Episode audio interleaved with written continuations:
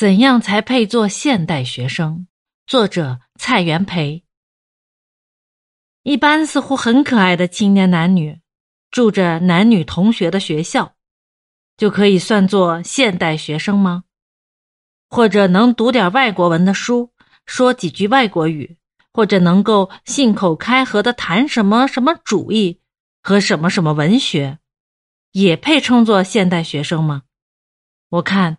这些都是表面的或次要的问题。我以为至少要具备下列三个条件，才配称作现代学生：一、狮子样的体力。我国自来把读书的人叫做文人，本是因为他们所习的为文士的缘故。不料积久，这“文人”两个字和“文弱的人”四个字竟发生了连带的关系。古时文士于礼乐书数之外，尚需学习射御，未尝不御武于文。不料到后来，被一般野心皇帝专以文字章句愚弄天下儒生，摒弃武学，把知识阶级的体力继续不断的摧残下去，流毒至今。一般读书人所应有的健康，大都被毁剥了。羸弱父母。哪能生产康强的儿女？先天上寄予不足，而学校教育又未能十分重视体格的训练，后天上也就大有缺陷。所以现实我国的男女青年的体格，虽略较二十年前的书生稍有进步，但比起东西洋学生壮健活泼、生机勃茂的样子来，相差真不可以道理计。新晋有一位留学西洋多年而回国不久的朋友对我说：“他刚从外洋回到上海的时候，在马路上走，简直不敢抬头，因为看见一般孱弱以及毫无生气的中国男女，不禁发生恐惧和惭愧的感觉。”这位朋友的话并不是随便邪说，任何人刚从国外返到中国国境，怕都不免有同样的印象。这虽是就普通的中国人观察，但是学校里的学生也好不了许多。先有健全的身体，然后有健全的思想和事业。这句话无论任何人都是要承认的。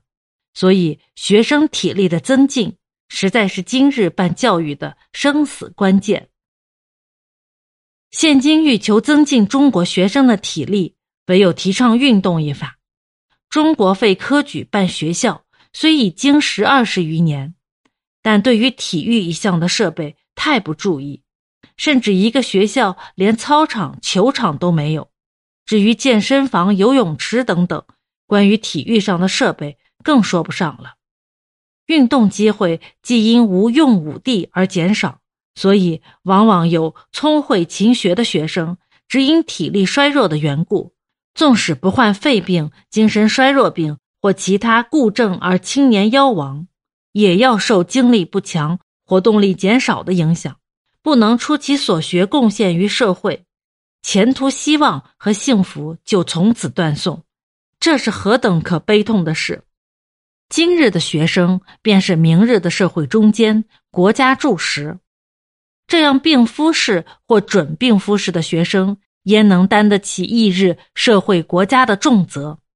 又焉能与外国赳赳武夫的学生争长比短？就拿本年日本举行的第九届远东运动会而论，我国运动员的成绩比起日本来，几于处处落人之后。较可取巧的足球，日本学生已成我劲敌。至于最费体力的田径赛，竟完全没有我国学生的地位，这又是何等可羞耻的事！体力的增进并非一蹴而就，事关东西洋学生自小学以至大学，无一日不在锻炼陶冶之中，所以他们的青年无不嗜好运动，兴趣盎然，一闻赛球群起而趋。这种习惯的养成，良非易事，而健全国民的基础。难以确立，这种情形在初入其国的常误认为一种狂癖，观察稍久，方知其影响国本之大。这是我们所应井然猛醒的。外人以我国度庞大而不自振作，特赠以睡狮的怪号。青年们，醒来吧，赶快回复你狮子样的体力，好与世界健儿一较好身手，并且以健全的体力去运用思想，创造事业。二猴子样的敏捷，敏捷的意思，简单说起来就是快。在二十世纪的时代做人，总得要做个快人才行。譬如赛跑或者游泳一样，快的居前，不快的便要落后，这是无可避免的结果。我们中国的文化在两千年前便已发展到与现今的中国文化程度距离不远。